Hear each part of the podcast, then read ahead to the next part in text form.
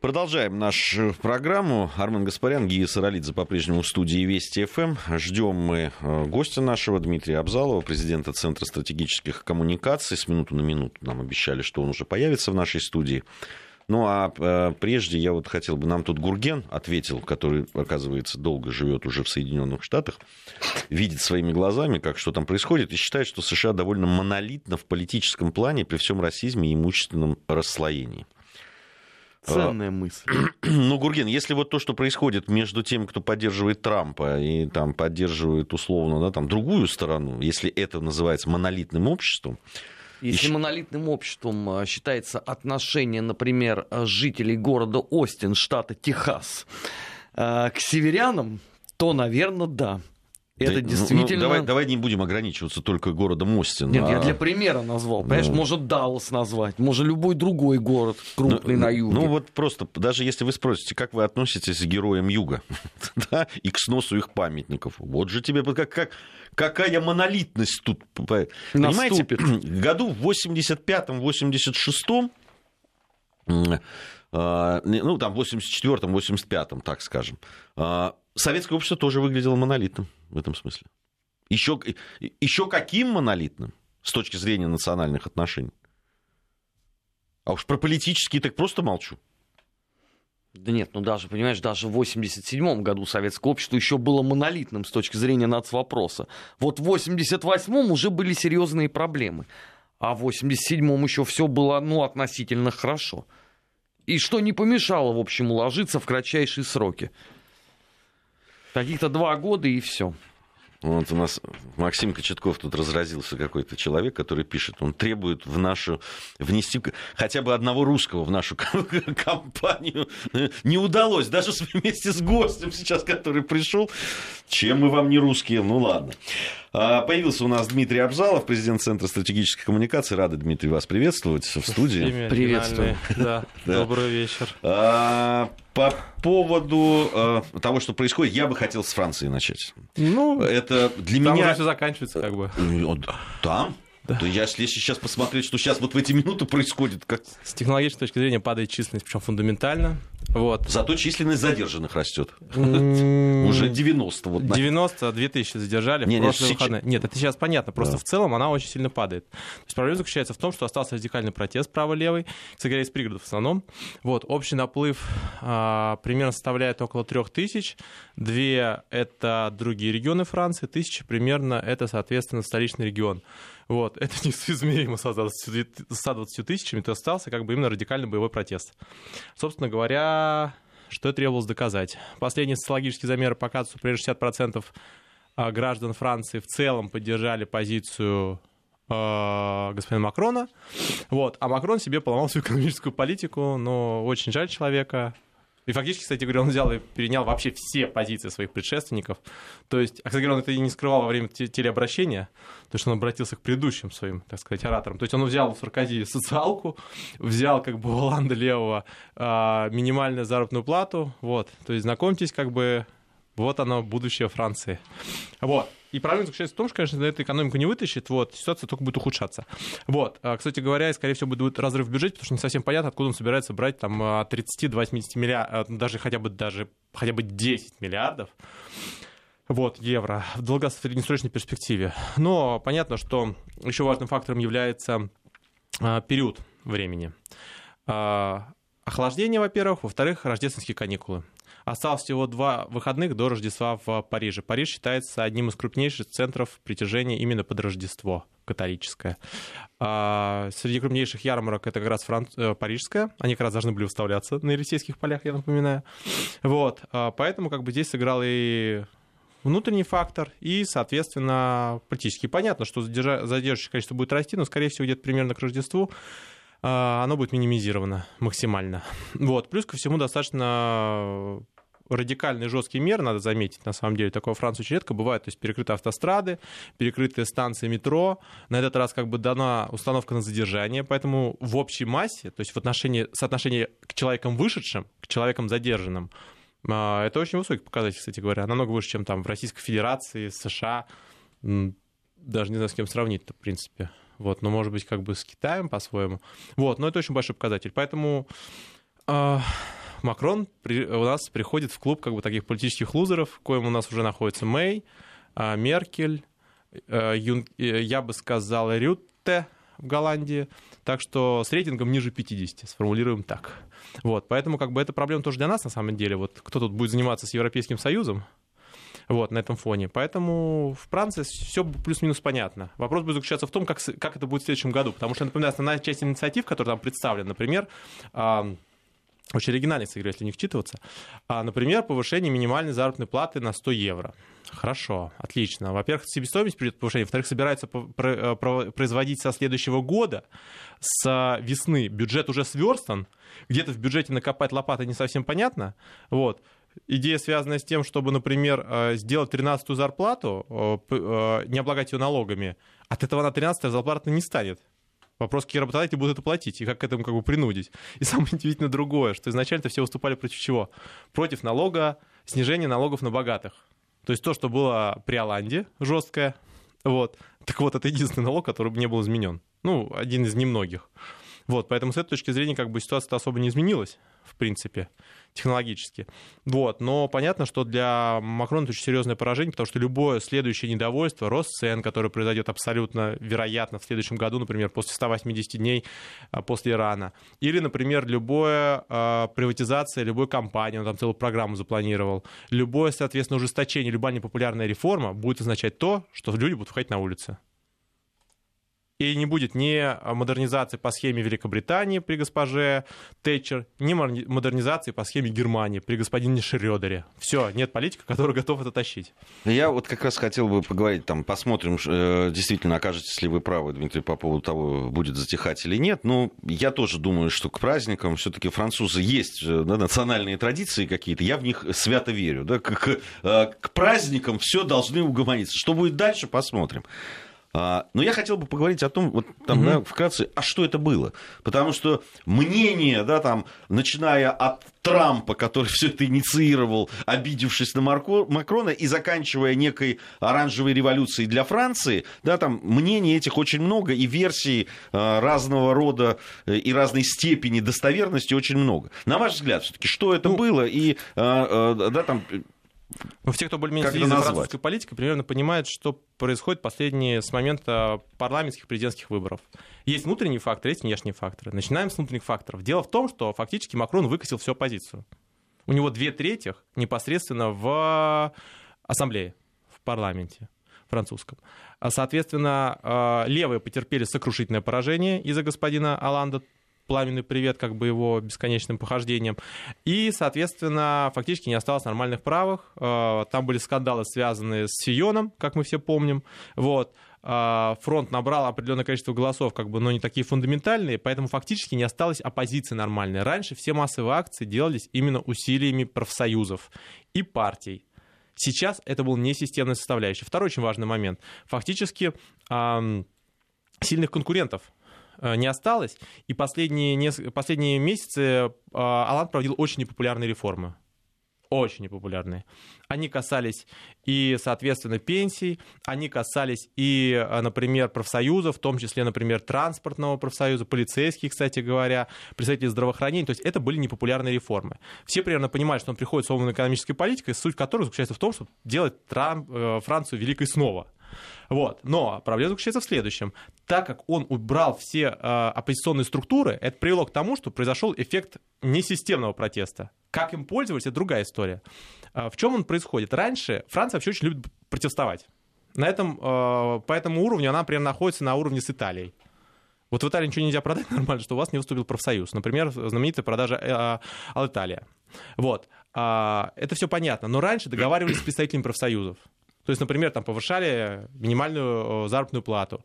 Или, например, там договаривались о а, переработках. То есть это во Франции происходит постоянно. Вот эти протесты, вот те, кто там был, примерно знают, там, там или как бы транспортники протестуют, либо, соответственно, а, э, таксистов не устраивает Uber, и все как бы друг друга очень сильно за это уважают. Вот. Но сейчас ситуация привела к тому, что сошлось очень много разных направлений. Здесь впервые был протест лево-правый у левых были претензии по поводу, э, соответственно, социальных особенностей, и у правых были претензии. Вы смотрите по требованию, по требованию протестующих, они очень забавные, если в них читываться.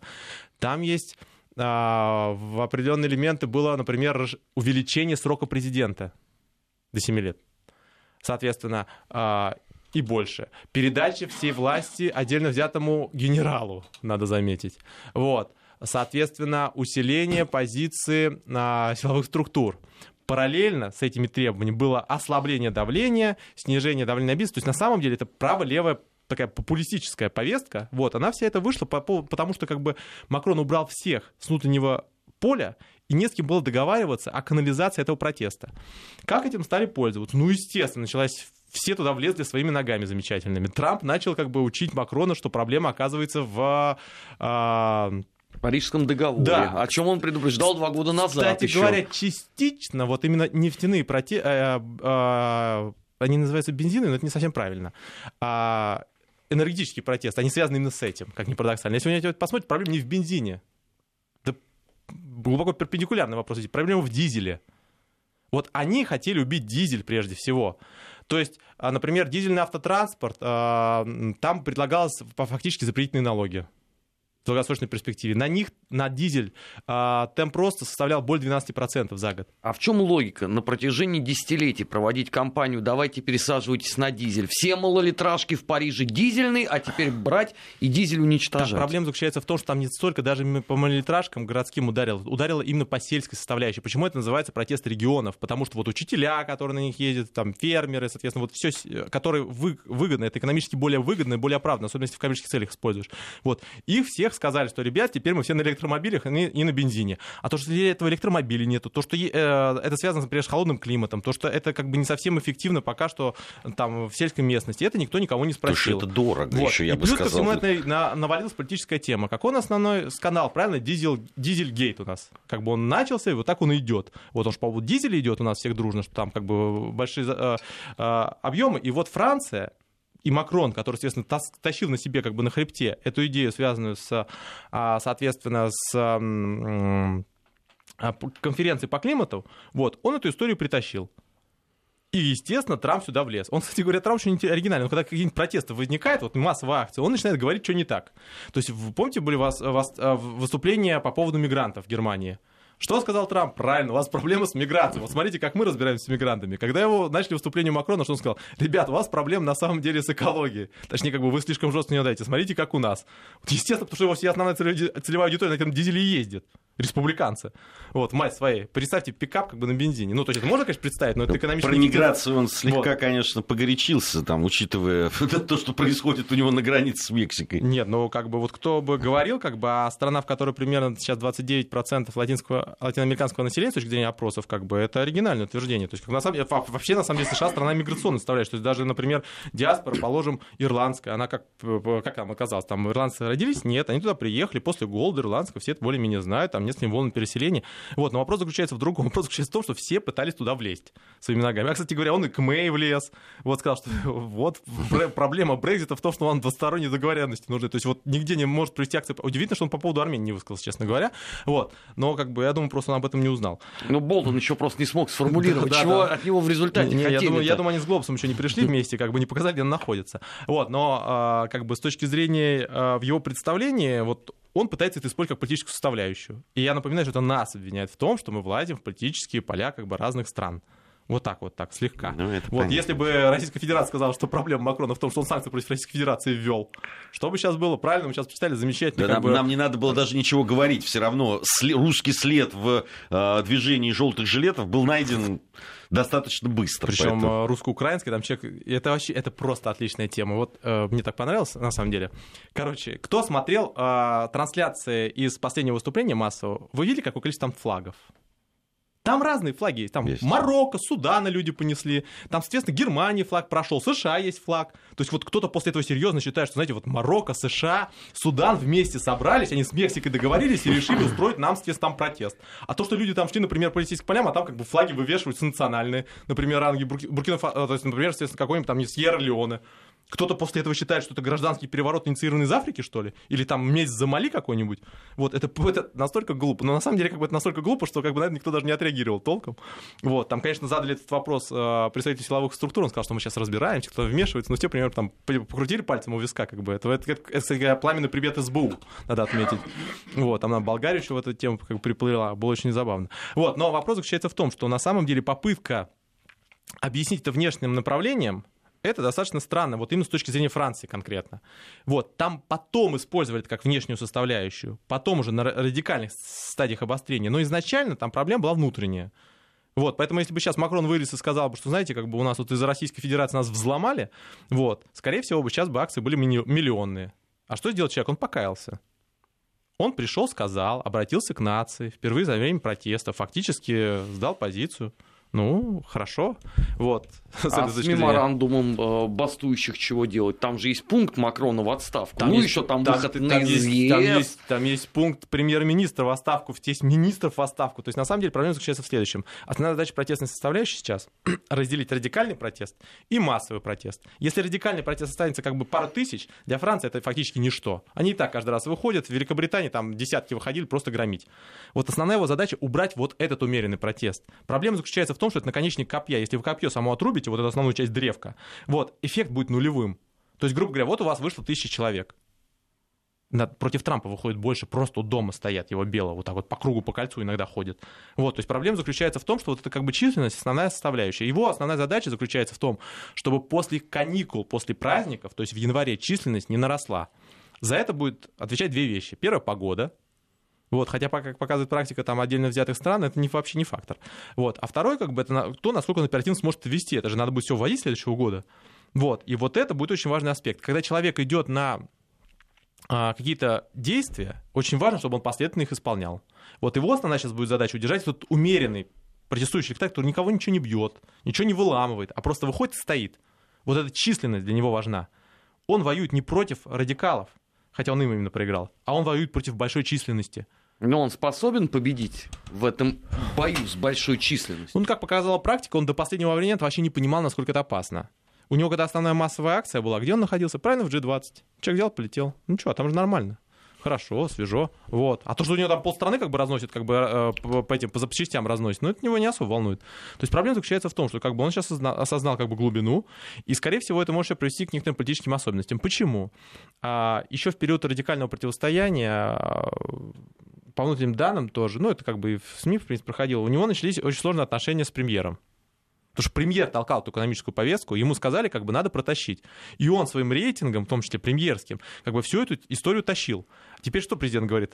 друг, как-то планы, спасибо. Планы, планы поменялись, ты отлично подготовил вещи, мы так тебе рады и как бы признательны, а теперь все дело наоборот. Вот, то есть проблема заключается в том, что как раз за более, э, за попытку, так сказать, переждать, за стратегию переждать выступал именно премьер-министр. Вот. И там у них происходят какие-то столкновения. Это вполне может привести как бы, к некоторой эрозии, к политическому э, кризису именно внутри исполнительной власти в долгосрочной перспективе. Вот. Но очень много будет зависеть от, я бы сказал, января-февраля. Вот для, этого, для Макрона это будет как принципиальный момент. И, конечно же, вот эти все акции протеста, они просто вышибли его из международной повестки сейчас. Вы помните, как, как мы еще полгода назад все дружно общались на предмет того, что, смотрите, как бы появился новый лидер Франции, молодой, успешность, с европейской армией, со всем остальным, как бы с более там, серьезной позицией, с своей американской политикой, с своей как бы, э, э, североафриканской политикой. То есть там, он там, там же примирять хотел в Ливии и примирил там кого-то, плюс-минус. Вот. Что теперь? То есть его теперь как бы завернули опять обратно в внутреннюю повестку. Вот просто потому, что он стал ее проигрывать. Вот. А то, что в результате это как бы худший из зол, это уже очевидно. То есть как бы Меркель, хромая утка, потому что она себе как бы уже преемник начала фактически. Вот. Э, дохрамывающая Мэй, и вообще непонятно, в какое направление хромающая. И, соответственно, господин Макрон. Класс. И вот в, эту, в этот регион мы поставляем основную часть наших энергоносителей. Это будет очень веселый год, я бы сказал, следующий.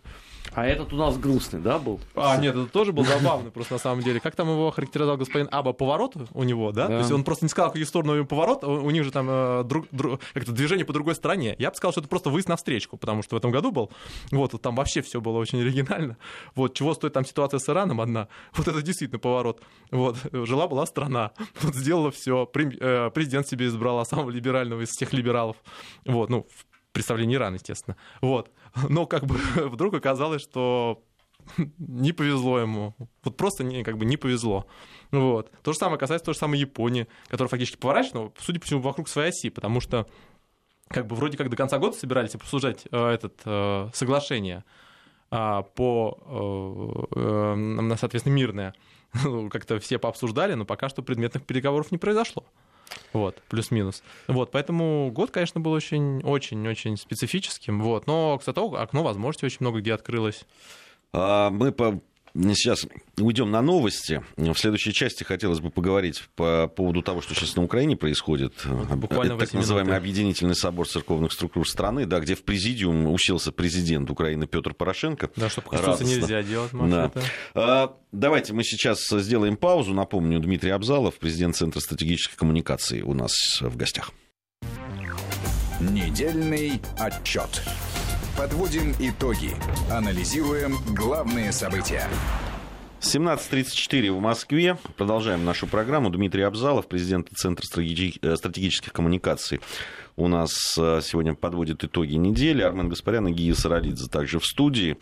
А, ну и, собственно, к теме, которую мы уже анонсировали, президент Украины Петр Порошенко занимает сейчас место в президиуме так называемого Объединительного собора церковных структур страны. Что является Он... нарушением действующей Конституции Украины, ну, где ну, церковь и... отделена от государства. Я напоминаю, в ассоциации тоже отдельно написано, но это кого-то никого особо не волнует, я так понимаю уже. Да, и это все происходит на фоне уже начавшихся захватов, э, да, да, да, да, приходов, э, причем мы вот пока новости рекламы шли, мы с Дмитрием по этому поводу говорили. Действительно, все началось с Винницкой области, которая является вотчиной Порошенко. Вы знаете двух иерархов из э, Украинской православной церкви э, Московского патриархата, которые пришли на этот собор? Всего два, кстати говоря, которые получили ордена. Из Винницы. Первый — это Семен из Винницы, и второй, соответственно, это Переслав Хмельницкий.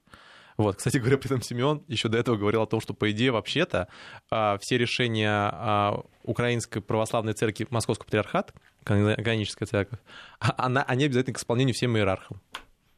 Но пришел. Это при том, что в целом в структуре управления Московским патриархатом на Украине, Украинской православной церкви Московского патриархата примерно более 50 человек. То есть 50, более 50 человек прислали приглашение. Пришло два еще эти те два, которые ходили изначально к Порошенко, и там получили всевозможные ордена за последние там несколько месяцев.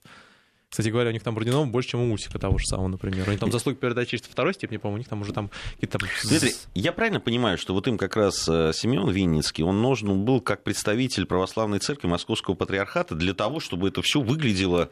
Для э, легитимизации. Не... Да, Но вопрос в другом, то интересно следующий. Насколько быстро он будет анафемствован сейчас? Да не, вопрос не в этом, вопрос заключается в другом. А что, что дальше? Давайте смотреть внимательно, что будет, что будет происходить. Объединительный съезд, после этого, туда, кстати, уже приехал Константинопольский патриарх. Пламенный ему привет, кстати говоря. А вот. А я напоминаю, что после этого как бы патриархов на Украине вообще не будет. Там митрополит киевский. А, там был патриарх киевский. Нет, раньше. теперь будет митрополит да, а теперь все митрополиты. С подчинением Константинополя. Не просто подчинением. Все назначения всех иерархов будут проходить через Константинополь. Кстати говоря, этому возмущался недавно, между прочим, э, глава именно Украинской церкви Киевского патриархата. Второе. Снимать может только Константинополь. Вот вы хотели как бы православный внешний контроль? Это он. Всего общее количество приходов – Константинопольского патриархата составляет примерно 3200. Украинских у объединенных церквей, ну, положим, считаем по украинской части, хотя на самом деле не завышено. А, тысяча примерно, соответственно, у этой апостольской, и, соответственно, тысяча, и примерно, ну, ну от трех до пяти, хотя 2700, ну, хорошо, три дадим, три там, положим, четыре тысячи даже, если вот вместе пять тысяч приходов. В результате у патриархата Константинопольского вырастет э, охват в два раза. Ну, два с половиной примерно. Вот. это что за... Кстати я напоминаю, что значительная часть, а многие не погружены-то как раз. А вы знаете, какая основная часть приходов Константинопольского патриархата? Где он располагается? В Соединенных Штатах. Так точно, восточное побережье, рядом с Вашингтоном. Вот, там основная часть приходов расположена, кстати говоря, наиболее как бы экономически рентабельно, скажем так. Вот, там основные поступления туда идут. Вот, и я напоминаю также, что, например, а, при приезде в Константинопольский патриархат вы по прилету снимаете с себя все облачение, в Турции запрещены религиозные знаки отличия православные в гражданской форме. То есть люди переодеваются, после все снимают, идут, доходят до места, и там могут облачиться опять. Вот. Добро пожаловать в Европейский Союз. Кстати говоря, хотелось, хотелось бы отметить, что Турция не является членом Европейского Союза, так между делом. Вот. Это первый момент. Второй. То есть, на самом деле, это просто это не слияние, это поглощение. То есть это просто внешний контроль, от которого на самом деле начинают уже сами иерархи, которые это инициировали, очень сильно страдать. Например, в преддверии самого голосования сейчас должны выбрать митрополита. Это самое важное движение, которое там будет. А, Единой церкви. Знаете, в чем основной был вопрос? Голосовать в открытую или закрытую? Почему? Потому что а, Макарий, который представляет у нас апостольскую церковь, у него всего одна тысяча приходов. А у, соответственно, э, Киевского патриархата примерно... Ну, Это 3, Филарет. 5, да, который Филарет э, Денисенко. 3-5. Понятно, что если все будут голосовать в открытую, очевидно, что выберут Филарета. Ну, потому что как бы там есть колейность, так сказать. В закрытую тайным голосованием есть шансы хоть какие-то у Макария. Ну, хоть какие-то, конечно. Вот. Поэтому они там очень долго спорили по поводу того, каким должен быть как бы выбор. Кстати говоря, по... Но Константинополь сказал, что никакого Филарета не будет заранее. Ну, как патриарха нет, но как митрополита-то да. Вот, проблема-то заключается в том, кто будет как бы кон- контролировать. Второй очень важный момент заключается в том, что а, вообще-то так между делом это приведет к очень серьезным проблемам другого составляющего. Из всех а, православных церквей непосредственно поддержали такого типа де- действия только Константинопольский патриархат. То есть большинство других представителей, например, Болгария, например, у нас есть Греция, они предложили сделать собор большой вселенский, на нем этот вопрос решать, например. Некоторые предложили стабилизировать отношения с Москвой, да, там типа э, сербского направления. То есть на самом деле в результате получается, что вот из этой всей православной системы выходит такая большая часть, связанная с Константинополем. И это очень большие риски в результате происходит, потому что что дальше происходит? А дальше любая церковь, например, в Греции, может получить себя там небольшую часть автокефалии. Например, там несколько приходов решат, что они там тоже хотят в Константинополь вступить. Я сомневаюсь, что Греция будет отлично относиться, что у них, например, как бы э, контур будет относи, э, находиться в Турции, например. Вот, то есть проблема заключается очень серьезно. И, наконец, я напоминаю, что Томас нам говорит, а, и решение об автокефале, она предполагает объединительный съезд. Объединительный съезд это как? Это объединительный съезд всех православных. Давайте посчитаем. А, даже, предположим, одна тысяча у того же самого апостольской церкви, даже, предположим, 3-5 тысяч, вот по максимуму взяли, соответственно, Киевского патриархата, а у, России, а у Московского патриархата 12,5. Это причем за заниженным данным украинской статистики. 12,5. То есть вы половину, вот большую часть из этого вы просто вы, вычеркнули как бы. То есть у вас, даже если по украинской статистике, это, это все равно менее половины православных, которые проживают в приходах, они не участвуют в этом съезде. Возникает вопрос, а что будет дальше? Переманивать с помощью службы безпеки. Намного все проще будет. Будут просто, это уже было, просто будут выламывать церкви. То, что сейчас было, соответственно, с Киево-Печорской лаврой. К вам приходят. А, я напоминаю, что на Украине еще к этому очень серьезно предрасполагает законодательство. Дело в том, что по украинскому законодательству мощи, объекты священного служения не являются собственностью церкви. Большинство храмов находится в аренде. И сейчас как раз их э, сносят у наиболее как бы не подконтрольно. Почему они в первую очередь начали долбить по э, Киево-Печорской лавре? Она самая авторитетная, там основные мощи находятся. Всего три лавры. Вот их в первую очередь сейчас выкашивать и будут. Потом пойдет, соответственно, по приходам. Вы хотели узнать, что такое религио... этническая чистка? Вы увидели это на Донбассе. Вы хотели узнать, что такое религиозная чистка? Вы увидите это на Украине. Вопрос. И, и, и а... на этом фоне все заявления о притеснении а, татарского населения, которое, между прочим, имеет возможность вероисповедания. И, кстати целые регионы есть такие, соответственно, и входят в советы, и непосредственно первое лицо ездит. Вот, э, в, положим, Крыму, и там, напоминаю, у крымско-татарского э, сообщества есть э, квота целая, отдельная квота, вставленная в систему государственного управления. Вот. На фоне этого это все покажется просто песней. Ну хорошо, православный люд будет э, так же равнодушно смотреть за разгромом церкви, как он смотрел за событием на Донбассе, бурчат что-то недовольное у себя в фейсбуках да твиттерах. Или все-таки это начало некого такого социального движа?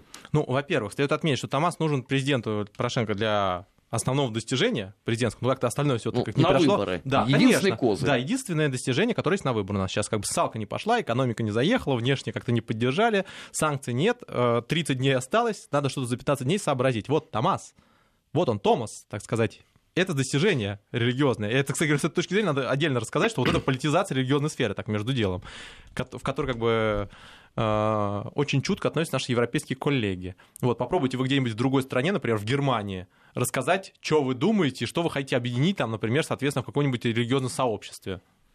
Вы там долго не посидите. Это при том, что, например, ХДС, ХСС вообще-то являются религиозными, э, связ, христианско-демократическими союзом, социалистическим союзом. То есть с конкретным э, названием, сам встроенный в само как бы обозначение партии. Вот, но там-то запрещено, как, собственно говоря, в большинстве стран. Но проблема сейчас будет заключаться в другом. Проблема в том, что так как это его политический проект, он будет его руками и ногами толкать. Но самое интересное будет другое. Э, в чем особенность этнического и религиозного конфликта? Он очень жесткий и очень медленно развивается, и очень медленно рассасывается. Почему? А, э, заявление Усика, а он собирается выйти как бы с монахами и защищать лавру. Ну, ему уже пообещали э, маркировкой там или арматурой пробить голову. А его это что, как-то останавливало особо? Во, вопрос заключается в другом, как бы. Так ему не на ринге собираются вот. голову так, пробивать, так, нет, а именно в момент так, защиты так, лавры. Так, так, так и будет. Так там, во-первых, там есть целый ряд сообществ, которые выходил. Почему долго Киевско-Печерскую лавру никто не брал? Ее уже были попытки взять. Именно штурмом, как бы радикалом и подобное. Там материал э, московский светоч, давайте как бы его затушим. Почему? А потому что там есть афга- афганцы, которые постоянно его защищали. Причем как бы нельзя сказать, что они про московские, там они как бы у них там разные убеждения, они просто как бы вера, вероисповедание. То есть, например, я напоминаю, что у нас вообще-то э, Порошенко-то он он и по диаконом был же в этой Киево-Печорской лавре. Он московского патриархата, да, да, да. он стоял на, на всех пасхах московского патриархата до того, до 14 года, даже, точнее даже после.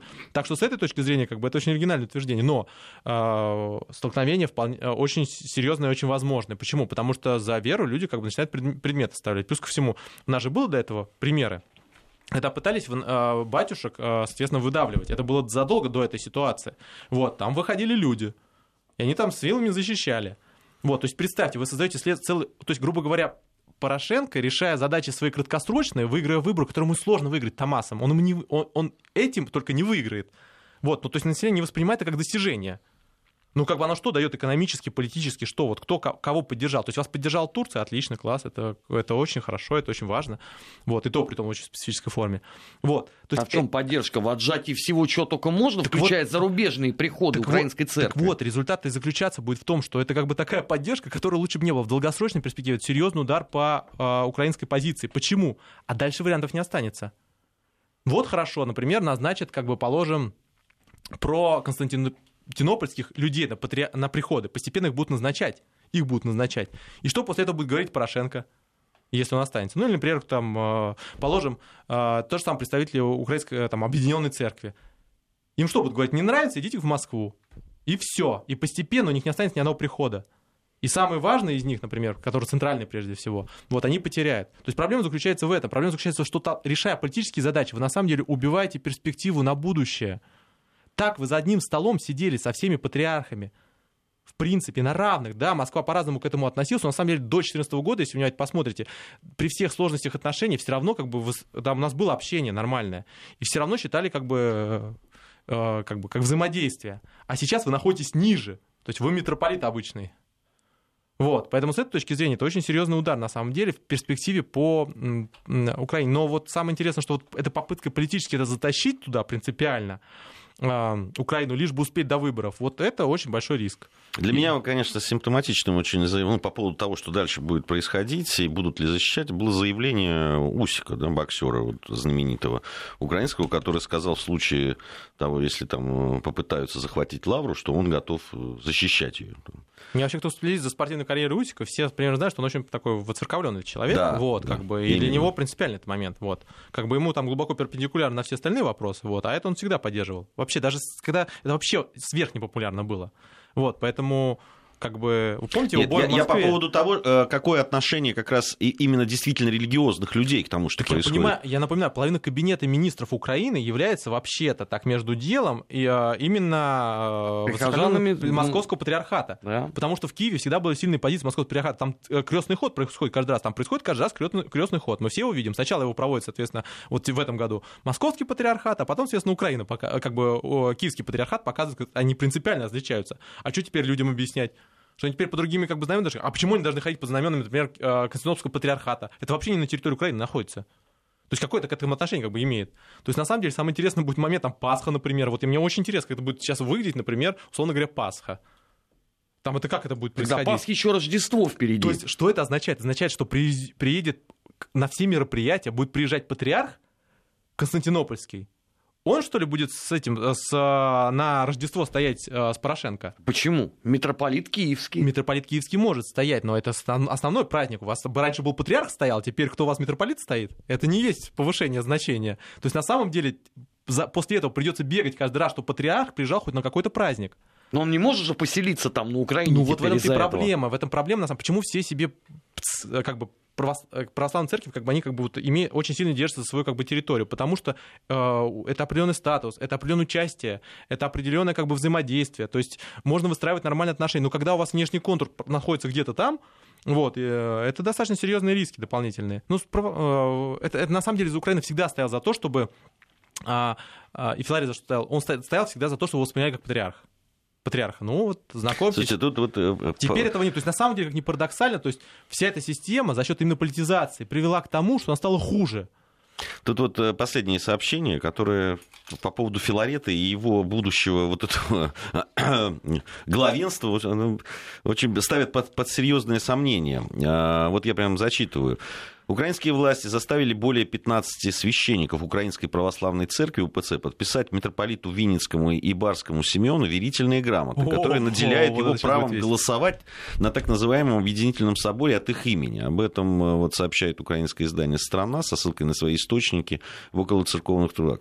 А фонариотов Константинополь это очень напрягает. Они понимают какой-то скользкий ход, но они закрывают глаза на эту махинацию, поскольку для них избрание митрополита Переославского и Балацерковского Епифания, это раскольнический киевский патриархат, страшнее, сказано вот в этом сообщении. То есть, что там происходит, вот даже по одному этому сообщению. Нет, там на самом деле очень много историй внутренних происходит. Особенно заключается в следующем. Вы понимаете, такое голосование по доверенности. Кстати, первый тур его только что завершился. Так нельзя голосовать по доверенности. Оно вообще тайное по определению. То есть, когда избирали э, ру- руководителя УПЦ, Киевского патриархата, он по определению только тайное голосование. Нет никаких доверенностей. Это не система госвыбора. То есть, и даже в системе госвыборов нет доверенностей. Вот, то есть человек голосует, он должен своим голосом как бы сам лично присутствовать, в принципе. Вот, поэтому как бы это вот все политизация процесса. Политизация процесса, который выльется в очень плохие составляющие. Почему? Потому что внутри самой Украины, в, украинском патриар... в Киевском патриархате есть очень много разных групп влияния. Их всех объединяло в свое время именно как бы э, э, противостояние какой-то степени, политизация. Сейчас очень многих не устраивает по перспективе передачи своих приходов. Ну, представляете, как бы, вот, например, хорошо, вы год отсидите, два отсидите, а после этого придут люди, которые просто заберут у вас приход. Вы не сможете никак на это влиять. Вы раньше могли как-то влиять там, за счет там, назначения э, представителя церкви. А сейчас у вас такого назначения э, возможности нету. Как вы будете назначать представителя, а, например, соответственно, Конституционского патриархата? Я хочу на это посмотреть. То есть проблема заключается именно в том, что это очень серьезные дополнительные издержки. Вот. И это приведет к внутреннему противостоянию прежде всего. И будут искать врага. Есть такие большие подозрения, что ими станет именно Московский патриархат. А я так напоминаю, что там вообще там еще много религиозных групп. Там есть католики, между прочим, представлены греко-католики. Там представлены, соответственно, э, различные группы. То есть на самом есть деле... еще катакомбная церковь. Да, там на самом деле трагедия заключается в том, что это приведет к очень большим как бы разрывам. Она уже на самом деле происходит. Происходит, произойдет религиозная радикализация. Посмотрите, что творит, например, как бы у нас Межлис. Лэпа и все остальное. Вот, поэтому с этой точки зрения, как бы это, когда все это начиналось, все говорили, это закончится махровым этническим геноцидом, но не махровым. Вот, ну таким жестким. И, соответственно, религиозным. То есть базовая такая. Что говорю? Нет, это европейская страна. Нет, до этого не дойдет. Вот, знакомьтесь. Вот, это что такое? Вам берут церкви, захватывают на религиозном основании. Всех вместе собирают.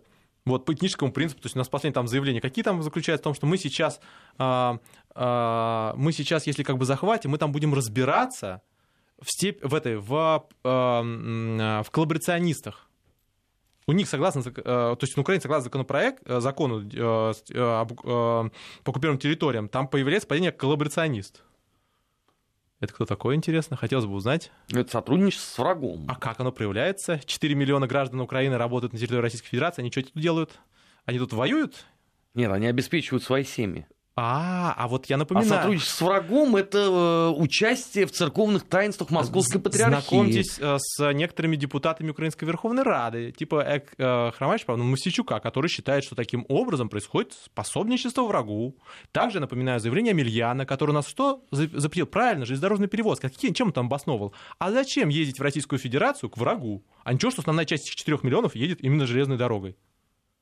Ну, потому что самолетов нет уже. Ну, они Осталась есть, железная дорога они, и автобусы. Они, все. Есть, они есть, но через Белоруссию. То есть, на самом деле, это дороже намного. То есть, проблема заключается в том, что как бы это история, которая закончится очень плохо. Причем хорошо, ладно, ладно, если бы это только с нами было, хотя это уже было бы очень плохо. Так, а, происходит такое обострение и на западных границах. Национализм не бывает как бы точно выцеленный, так сказать. Он всегда как бы начинает в разные стороны расходиться. И все. Вот, а... начинала европейская страна, между прочим, с перспективами колоссальными, а дело заканчивается тем, что там как бы какие-то этнические чистки, религиозные войны, и все это происходит как бы на фоне вообще-то ассоциации с Европейским Союзом. Там отдельные пункты прописаны по религиозной терпимости, там отдельные пункты по этнической терпимости. А, ну, а здесь мы... у нас вообще иллюзий не должно быть там по поводу всех этих э, э, прав меньшинств там и религиозной да, терпимости нет. и так далее. Мы видели, что в Прибалтике происходит. Нет, поэтому... нет, вопрос даже в другом. Хорошо, просто на этом фоне как бы говорить о том, что Польша э, не вписывается в европейские ценности судебной это реформы, да, это, это просто смешно это смешно. Действительно. Или кощунство. Да. Украина вписывается с судебным преследованием Кирилла Вышинского я, вот я, в эту реформу. Я напоминаю, что Украина судебная реформа это отдельная песня. Во-первых, они очень долго начинали. За, последние, за последнее время дважды в ручном режиме был сменен генпрокурор. Дважды это было требование МВФ. И его сменили. И после этого говорить о слове конституционная реформа и судебная реформа на Украине невозможно. Если у вас в стране могут решением финансового органа сменить, я напоминаю, не, не министра финансов, не, не, вице-премьера по экономике, а генпрокурора. Ну, назовите мне хоть один орган в мире, который может сместить генпрокурора э, США. Это один орган, это Трамп. Ну, может быть, соответственно, Миллер. Но если кто-то из внешнего попробует хотя бы, потребует, что, например, там Китай какой-нибудь, который большую часть трежери держит американских, знаете, мы тут подумали, что какой-то прокурор неправильный. Чем скажут?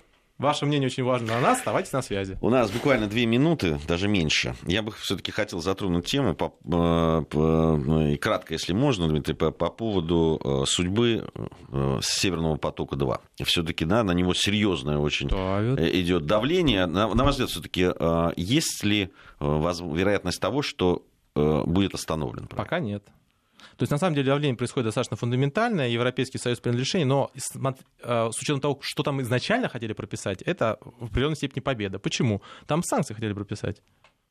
Это наши британские коллеги туда внесли. Вот они нормально выйти не могут, они хотят обязательно напоследок как бы хлопнуть газовой дверью, которая вообще никакого отношения не имеет.